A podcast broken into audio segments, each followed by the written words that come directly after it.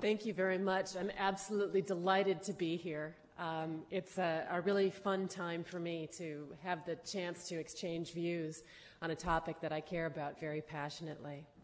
I'm going to start off by making an argument that I hope is somewhat controversial. And that argument is that we've all heard about how George Bush and the United States over the last couple of years have turned into the new imperialists. And I'm going to tell you that that new imperialism isn't really so new. That what the Bush administration has been doing over the last couple of years is really just an extension with a twist to what the international community as a whole, as represented by the UN Security Council, has been doing for about the last 10 years. Um, and the reason for that is that international peacekeeping has fundamentally changed.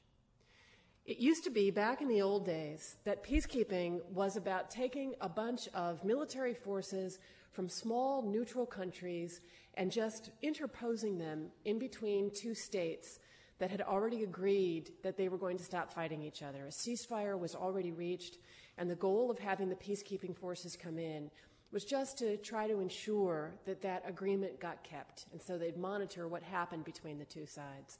But they didn't really get involved very much in the politics of what was happening. And in about the early to mid 1990s, that really started to change very drastically because all of a sudden, with the end of the Cold War, it turned out that a lot of the fighting that was happening was not going on between states, it was civil wars within states.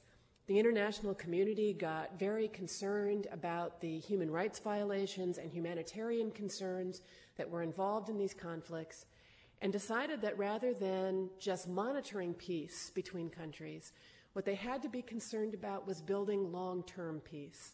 And the way that you built long term peace was not just to put military forces in to, to patrol things, um, but to try to change the political situations in the countries that had been at war uh, to make them more peaceful in the future.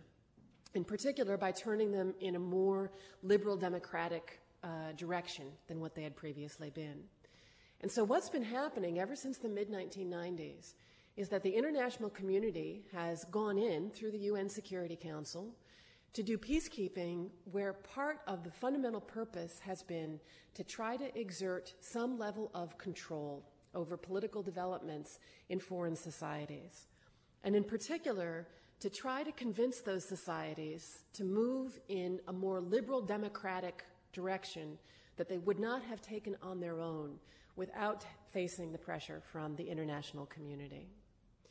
The problem that's been faced over and over again in these events is that the international community has not been able to take these actions very consistently. Let me give you some examples. In Bosnia, since 1995, there has been an effort to have a new state uh, go into effect that would be a much more liberal democratic state than the kind of situation you had on the ground in Bosnia during the Yugoslavian civil wars, where you had ethnic groups fighting each other, uh, conducting ethnic cleansing, uh, just huge amounts of human rights problems. And it's been done through what's called the Dayton Accords, the peace agreement that was reached at the end of the fighting in Bosnia. And one of the things that the Dayton Accords did was to set up an international office that's called the Office of the High Representative. And the purpose of that office is to try to make sure that the Dayton Accords get implemented. Part of what that involves is overseeing the constitutional process in Bosnia, making sure that things run smoothly. But part of what that means is making sure that the country stays on a relatively liberal trajectory. And what it has meant in practice is that several times the Office of the High Representative has kicked out of office people who have been completely, freely, and fairly democratically elected. And in addition, has kicked out of office appointees of people who have been completely, freely, and fairly democratically elected. If the people who were freely and fairly democratically elected adopted policies that were illiberal, that uh, would have furthered uh, uh, nasty ethnic policies, or if they were people who were corrupt. And so as a result, you have an office in place that says our, our goal is to move Bosnia in a liberal democratic direction.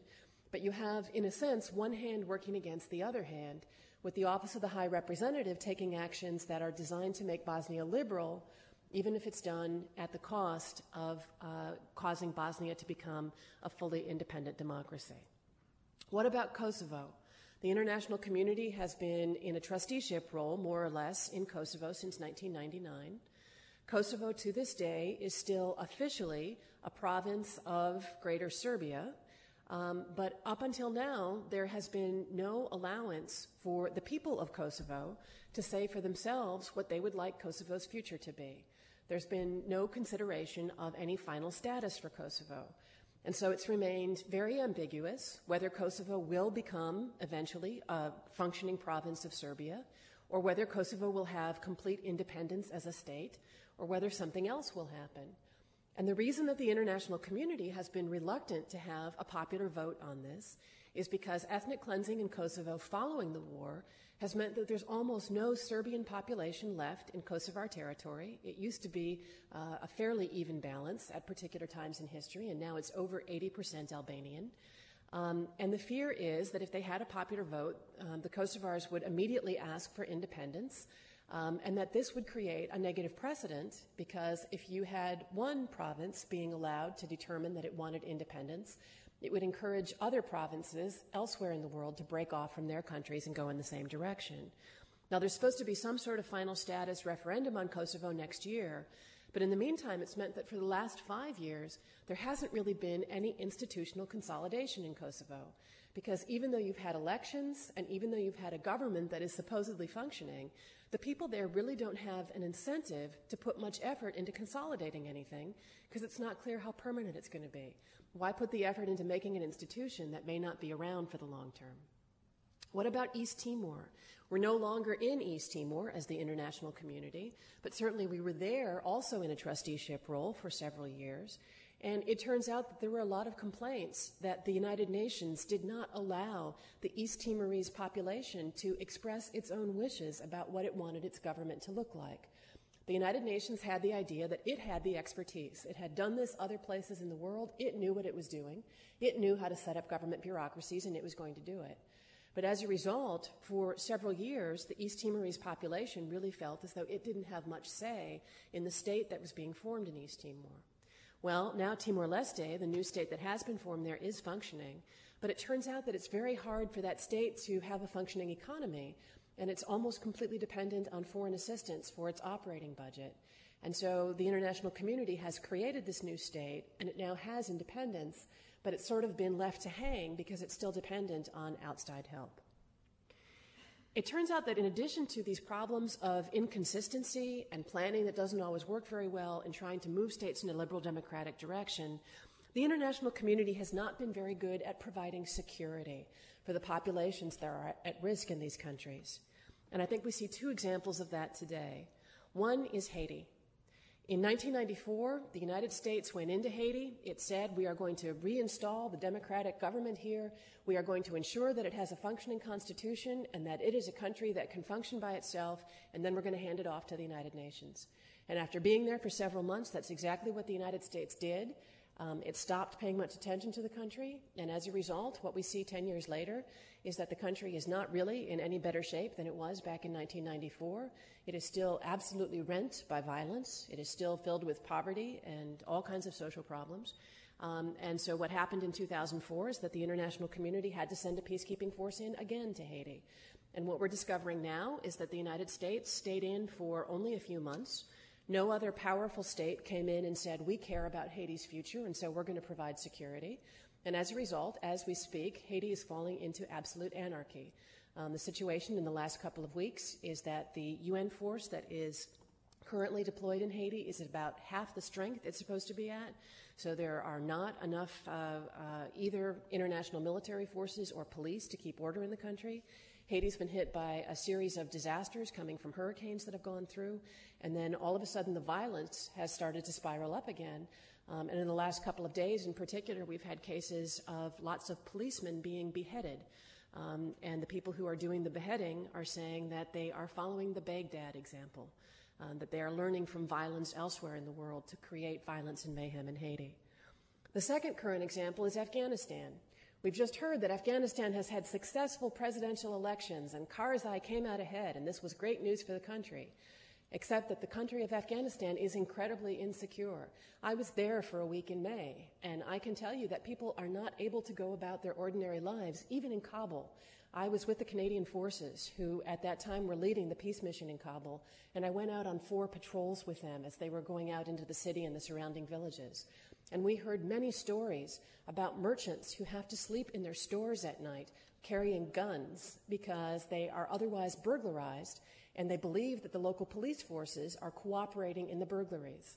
We heard stories about refugees who are working at one place in the city and need to go back home at night to the refugee camps. They go back in trucks, and the local police stop them and extort them for money. These people who are incredibly impoverished um, have to pay money to the police to get transported back home again after their day jobs because the police forces are so corrupt. So that's a situation where you have to ask yourself exactly what does a successful presidential election mean, especially since Karzai is thought to be essentially the mayor of Kabul. He doesn't really have much control outside of the city limits of Kabul. The country is being run by warlords, and yet we've had a successful presidential election. Well, the reason I wrote this book is because I saw a pattern happening in Afghanistan in late 2001 um, and I thought it really was time for the international community to sort of be shaken up um, and taught that maybe it needs to change its priorities. That rather than trying to put all of these resources into ensuring political futures in countries where the international community is outsiders, where we should be putting our resources instead is to provide basic security for these countries that have undergone terrible uh, situations so that they can get themselves up and running as just normal states. And so what I did is to go back and look at the example of empire to see if there were any lessons that could be drawn from that example. And in particular, I was interested in looking at the kind of empire that was practiced by liberal democratic states at the turn of the 20th century. I thought there were some interesting similarities between that situation and the situation of UN peacekeeping operations as it's evolved over the last 10 years. Now, obviously, I'm not saying that the UN is trying to go in and steal resources from the countries where it's based. There's no question that empire 100 years ago was about stealing resources. And obviously, another major difference is that when the United Nations goes in today, these operations are multilateral. They're not being led by a single state who's trying to get control. And in fact, the challenge is to try to get multiple states to all participate and send their military forces. But I think there's still some interesting similarities that we should keep in mind. A hundred years ago, um, states that were leading empires had a very strong need to provide security in the areas that they had colonies in. And this was a change from how things had operated before because they decided that they needed to occupy that territory for the sake of their own security concerns elsewhere in the world. In particular, they were very afraid in Europe and in the United States that there would be a situation in the near future where they would be going to war against other great powers and they thought they needed access to ocean ports and access to raw materials in the event that they were competing against each other in a militarized situation. Well, to ensure that access, what did that mean that they, they needed? What they needed was situations that were stable enough that they could put in their own government representatives to permanently occupy the area. And that meant that what essentially they needed to do was figure out how to do peacekeeping in these areas where they wanted to have a constant presence. It was not so much about profit at this time in history. A couple of the colonies were profitable, but in most cases, the governments were actually losing money on keeping them going. It was being done for security reasons, for prestige reasons, not so much for profit. And I think you see the same thing today in sort of an odd twist. You don't fear that you're going to be uh, battling against another country and want to have access to raw materials in these peace kept states. But I think the areas where the international community, led by powerful states, has decided to go in and try to keep the peace have only been areas where they think their own security interests are at stake. Usually it involves threats of refugees coming over borders. Sometimes more recently, as in Afghanistan, it's involved threats of uh, terrorist acts, um, but there's always some security concern involved. And if anybody has any doubts and believes that really what's going on is pure humanitarianism, the counterexamples that I would bring up are Rwanda in 1994, where you had 800,000 people who were murdered in the space of several months, and there was almost no reaction from the international community, no effort to bring in a very strong military force to provide humanitarian assistance. And today, what we're seeing in Sudan, in Darfur, which a lot of people have said bears a striking resemblance to the situation in Rwanda, where the international community talks, in this case, talking even more than they did about Rwanda, um, but not really doing anything in terms of providing a, any kind of security force that could come in and protect the population. So that's the first similarity. Security was a concern. The second similarity is that during the time of empire, those imperial states coming from a liberal tradition, so in the book I look at Great Britain and France and the United States, really believed they were doing good in their colonies. And you can look at that and say, oh, what incredible hypocrites that they would have believed such a thing, given what was actually going on on the ground. Um, but keep in mind that the French believed that they were sharing culture, they were sharing the achievements of their civilization that would make these backward countries look more like France, and that that would be good for the populations of those countries.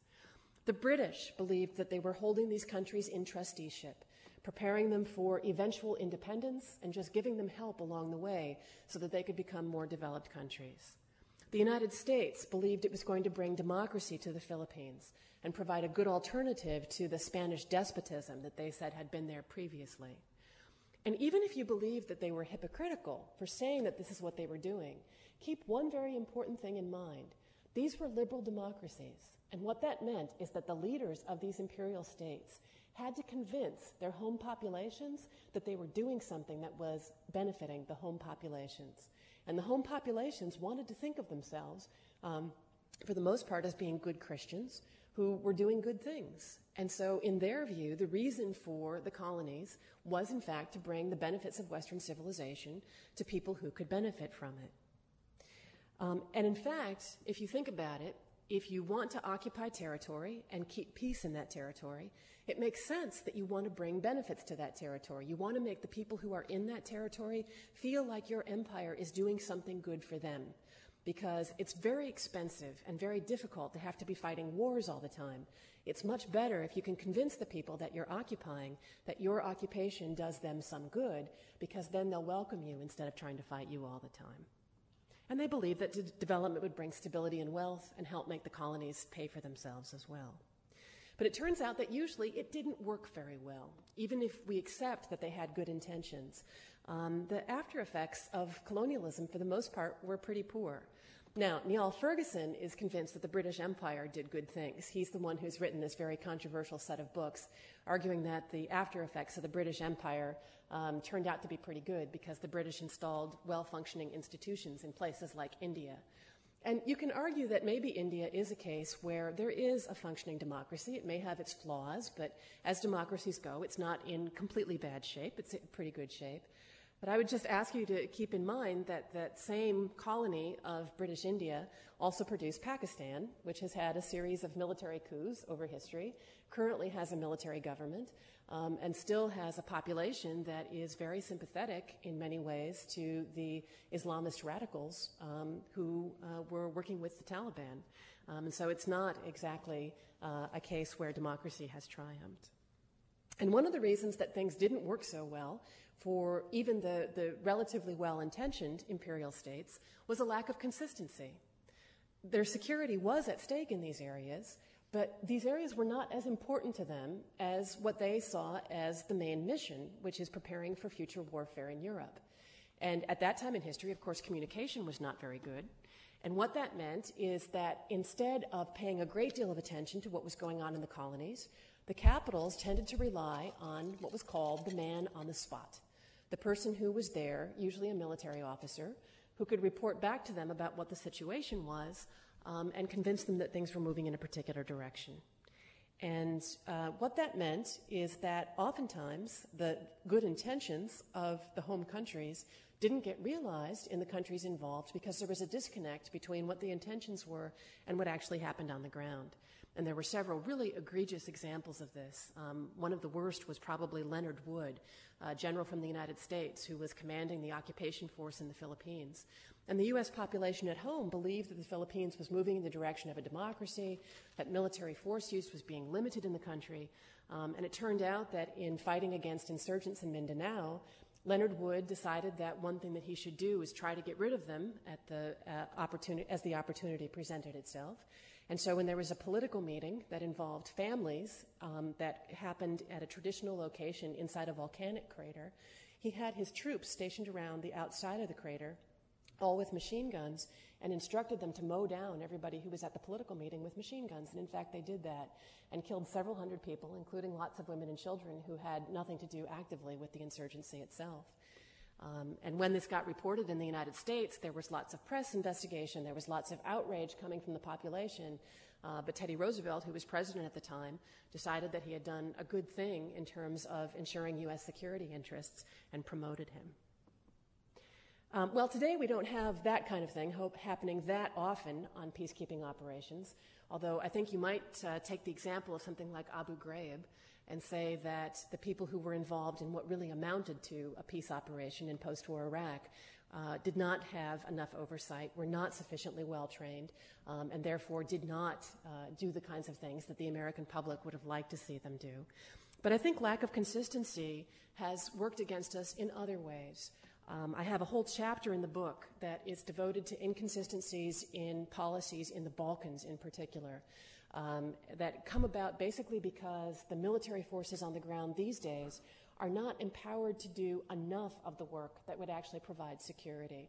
It's, it's almost a reverse of the imperial situation. Rather than the military forces doing too much, they're doing too little. They are discouraged from doing police work. They're uh, discouraged from mission creep. Um, and the result is that oftentimes they end up not accomplishing enough, even though they're stationed in the field. Well, does imperial history teach us that all the things are, are bad, that all the lessons that we can take uh, from the history of, of military occupation in the past is negative? I think the answer is no. One thing we do learn from imperial history is that when militaries are carefully watched, when they are rewarded for doing it, they actually do a very good job of policing and constabulary work and of avoiding too much use of military force. They're actually pretty good at doing policing. Um, uh, and this was especially true of troops in the British Empire, uh, but it was also true of U.S. troops in the more settled areas of the Philippines, not in Mindanao, where they were facing rebels, um, but in the areas that were relatively peaceful. Um, and I think that this is, is significant because you often hear people in the Pentagon today saying that the military shouldn't be doing peacekeeping, that there is this divide between military work and police work um, and that the, the twain shall never meet, and other people can do peacekeeping, but the U.S. military should just be focused on deterring, fighting, and winning the nation's wars.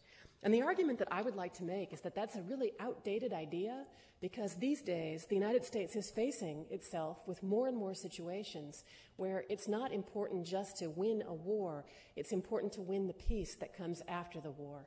And that means we have to put more effort into training troops, um, and rewarding troops for doing police and constabulary kind of work.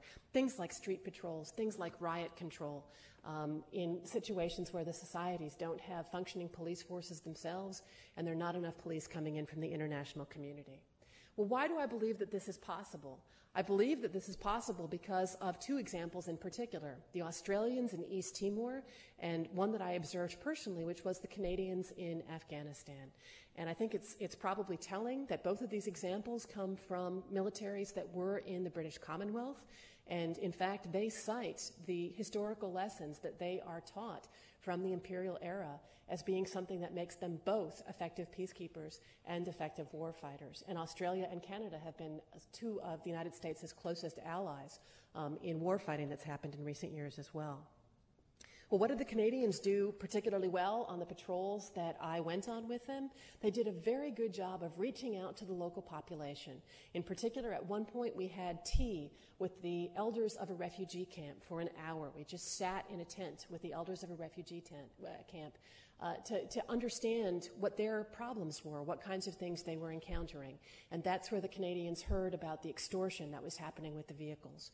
On the patrols at night, they did a night patrol through Kabul that I accompanied them on, and they talked to merchants along the way, and they found out particular areas of the city that were particularly plagued by crime, which gave them information about where they had to step up their patrols, where they had to show more of a presence to convince the, uh, the bad guys that being bad there wasn't something that was going to pay because the Canadians would be watching them. And all of these things were designed not merely for the purpose of bringing security to the country, um, but also for the sake of having the, the local population believe that the Canadians were doing something for their benefit. Um, and it paid off because where the Canadians were stationed in their camp, it turned out that there was a palace on one side of the camp, and one member of the local population came to them and said, Hey, do you know that there are approximately a dozen mortars that are pointing out of the basement of this building at your military camp? And the Canadians had not known about that. When they heard about it, they could go in and get rid of that particular problem that was threatening them. And they really attribute the fact that they've done this outreach to the population to getting that intelligence that helped them do their job better and protect themselves. The local population really seemed to like the fact that the Canadians were there. They thought they were making a difference. And the argument that I'd like to make to you is that this is where the United States should be focusing its military activities at the moment. We should be focusing more on making sure that we're not only able to win wars, which is at this point fairly trivial given the amazing technological superiority and resource superiority that the U.S. military has in comparison to any of its potential enemies. We need to focus more on winning the peace. And winning the peace means focusing less on trying to impose political outcomes on societies where we don't really always understand uh, what the underlying factors are um, that make those societies look the way that they are, and instead to focus on providing security to populations that have been horribly battered by years of warfare. Thank you.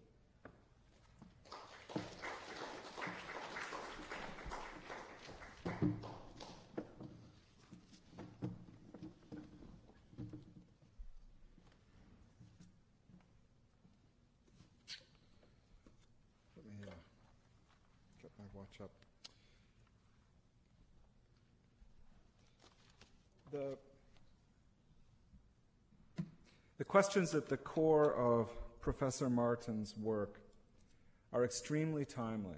They're very central to contemporary policy questions, both for the UN and for the US. And uh, it's unusual for me as an anthropologist to be jumping into the fray discussing matters of such things. I uh, want to begin saying something about disciplinary difference and how it shapes the way I'm thinking about what I'm going to say uh, in a couple of dimensions, but I want to begin with a story. I, uh, I teach a course on military theory and practice, though I am an anthropologist. This is very unusual for an anthropologist, but uh, uh one of the strange things about the course, which gets a very large enrollment, is that it's not the kind of enrollment, it's not the very large enrollment you might get in an anthropology class that's anthropology students. It's mostly students from other disciplines. And I uh, learned a lot about the students from political science and from uh, the graduate program in the Committee on International Relations. The first time I assigned an essay, which was to discuss Clausewitz's theory of uncertainty and friction in relation to his critique of Kant's approach to concepts and reality. And uh, did I get papers describing Clausewitz's realism? Well, sort of. But I got an extraordinary number of papers about what the United States should do next in its foreign policy. All right? And I discovered that that's the only topic that there is for work in the discipline that some of these students were coming from, that no matter what the question was, that's also the question. So for me, it's a high irony that tonight that is the question. Okay? I'm not used to that in the way I talk and the issues that I bring to the table. Or if I bring it up, it's, it's not the necessary topic. And I want to um, direct half my remarks on intervention in those terms.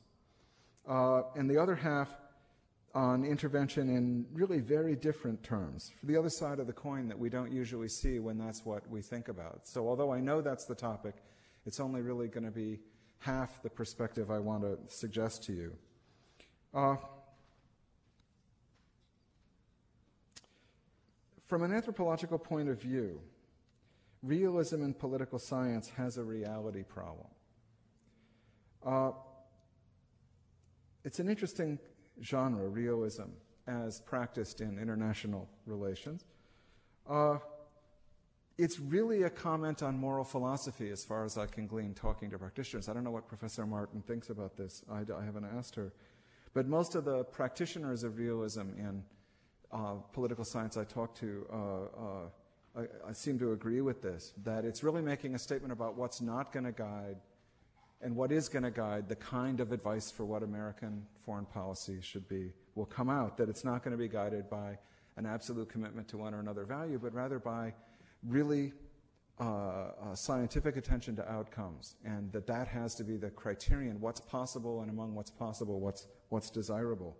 And I, I, uh, I think that it's very important to look at that uh, that dimension of this whole discipline it's not realism in the sense that an anthropologist would, would address realism, and it lends itself towards, toward games, toward generalizations, towards a, a look for a universal or a thinner description in a general sense of what's possible, as against really facing the full complexity of reality in the face and actually looking. So we're both realists, I think, in a, in a certain fashion, but in, in very different fashions. And Anthropology usually isn't called to question, to make a synthetic statement about what is to be done. Uh, there's a historical realism to both of our positions, but of a, of a different sort. And my work usually deals in places as small as the Fiji Islands or as distant as India or Burma, and uh, looks at solutions that are really locally rather than, than globally oriented, which makes the way I want to approach this really very different. There's another dimension of this that's very interesting that I want to say, and it's going to be my last prefatory comment. Uh, my work is overwhelmingly oriented by colonialism and post-coloniality.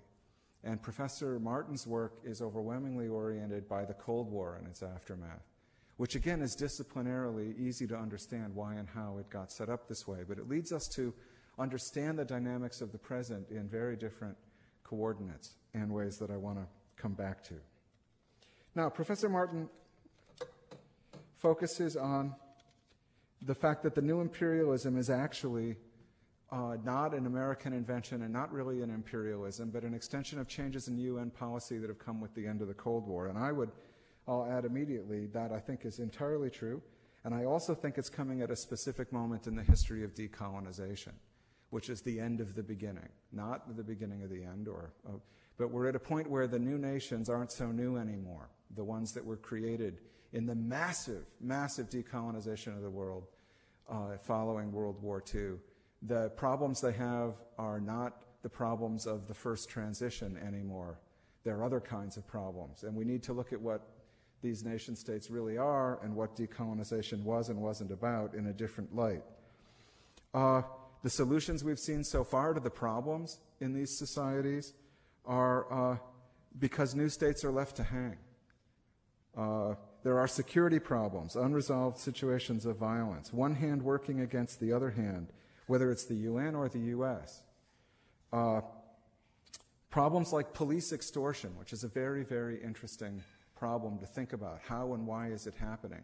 When the police or the military in a place like, say, Burma suddenly become the number one problem for the civil society, even though they are the government.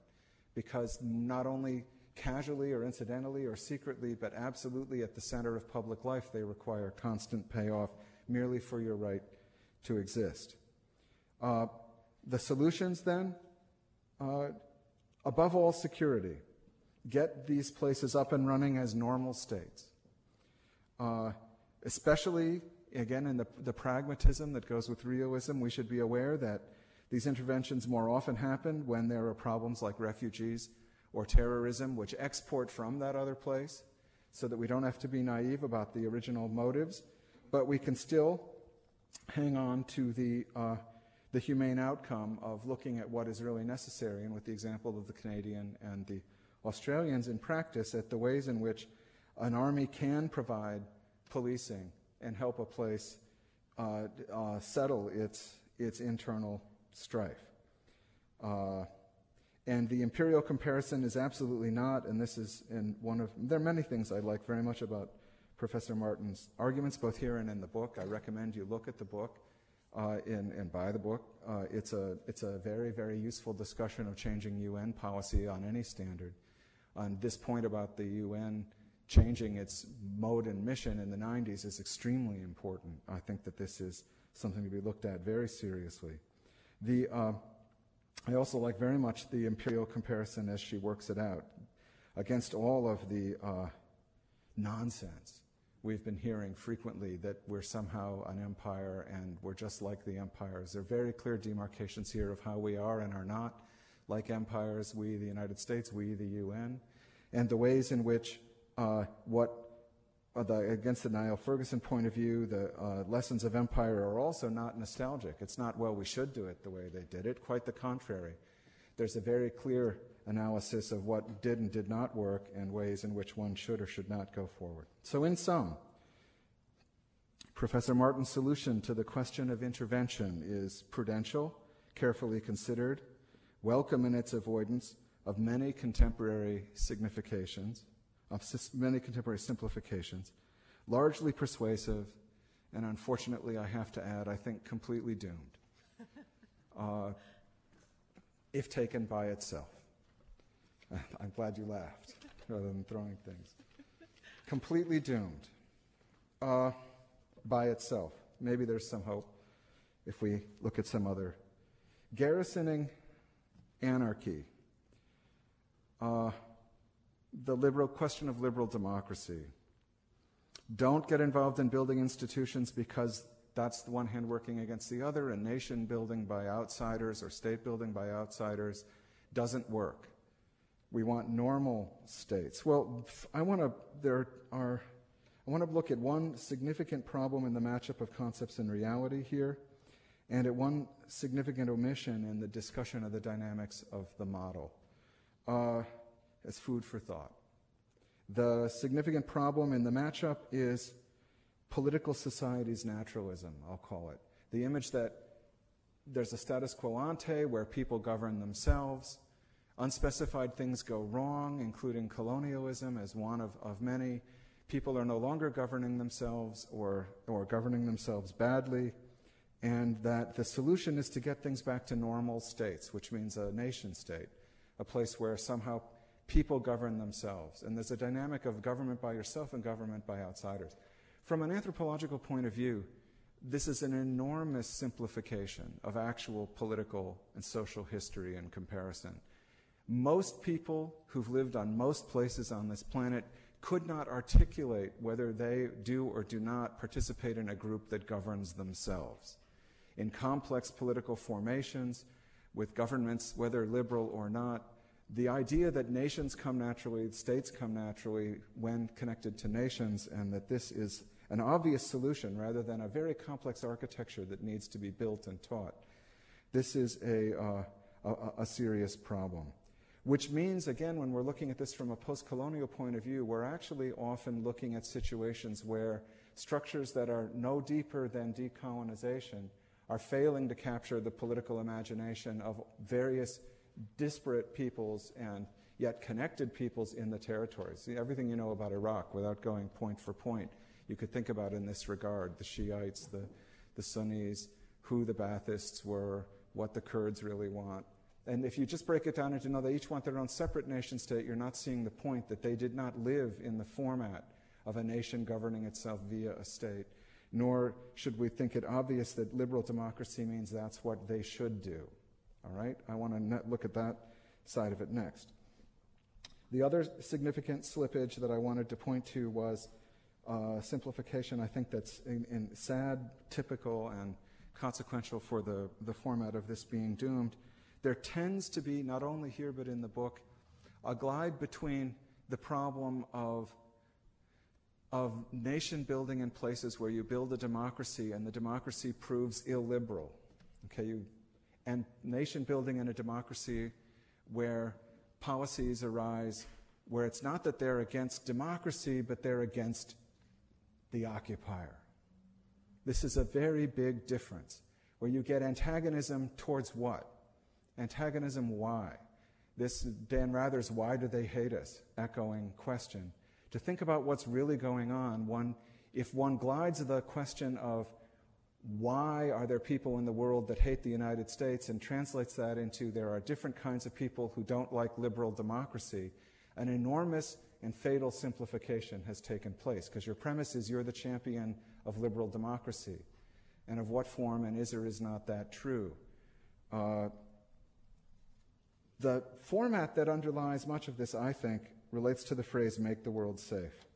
Woodrow Wilson used the phrase make the world safe for democracy in his call to arms to engage the Senate and the, uh, disengaged Congress in the declaration of war for World War I as a mission. Versailles became a centerpiece of an American plan to put an end to imperial warfare, which was going to chew up the planet and largely did in the course of the first half of the 20th century, by limiting the powers of nations and states to make war, forbidding it, in fact, by the end of World War II, and instead constituting a form of sovereignty where the only legitimate grammar for sovereignty is a nation, and the only legitimate, legitimate scope for sovereignty is the space of that nation as a territory with its own state. This is actually a major limitation of collected political will and is not isomorphous with liberal democracy, which could take much larger forms as well as much more local forms. It's not the only solution to the question of how to be democratic or how to be liberal.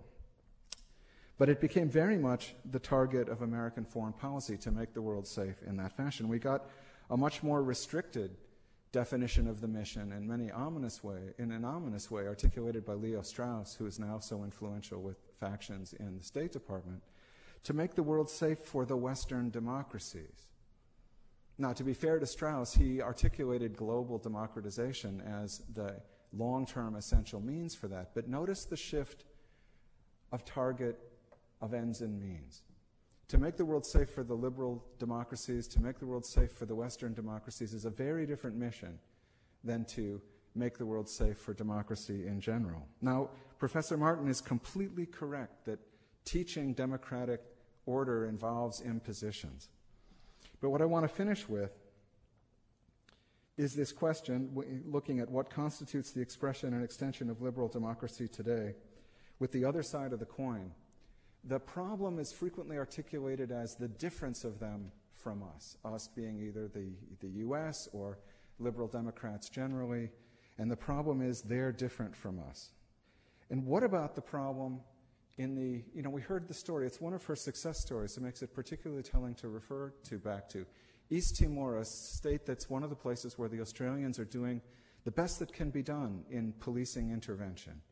Yet it's not taking off. The Rostow model, no one believes it anymore, that it will just take off if we get the place on the right track. What is to be done then?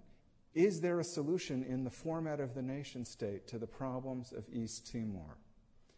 Now, just garrisoning them and keeping them secure, if this becomes a perpetual mission, is in fact going back to Smuts's plan that was part of the League of Nations mandate that they're parts of the planet that can never rule themselves. But is there a solution that's beyond self determination that involves an extension of liberal democracy? Not just self determination, but co- our division of labor extends way beyond these nations and states. Why don't we collectively participate in consequential political deliberation on this planet.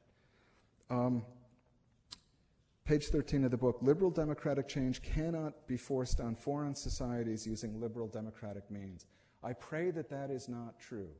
Not so much looking at intervention in the format that is the dominant theme, as if the question is how, can, how should the United States or the UN intervene in their politics? I don't think there's any solution to the problem beyond Professor Marten's plan for security in terms of what we can do intervening in their politics, because I don't think that's where the problem lies. The problem lies in how can they intervene in our politics. When did these great powers decide to avoid imperial wars with each other, to limit everyone's political will to the local, and then some locals don't have the means to make it on their own? When did they get to discuss that social contract or participate in its revision? The United States, in fact, is hysterical about foreign intervention in our domestic politics. Everything you know about campaign finance and uh, the allegations of, of Chinese money going to Clinton. The planet has an enormous stake on who wins the current election, for example, yet there is no legitimate means for it to express itself. All right? Why would they hate that? Not us now, but why would they hate that? They would have very good prudential, consequential reasons for disliking that political structure. What is to be done then? The solutions I submit are going to involve how they do and don't get to intervene in the politics of the center, not in how we are going to control our interventions into the localities and the various peripheries of the world. Okay, thank you.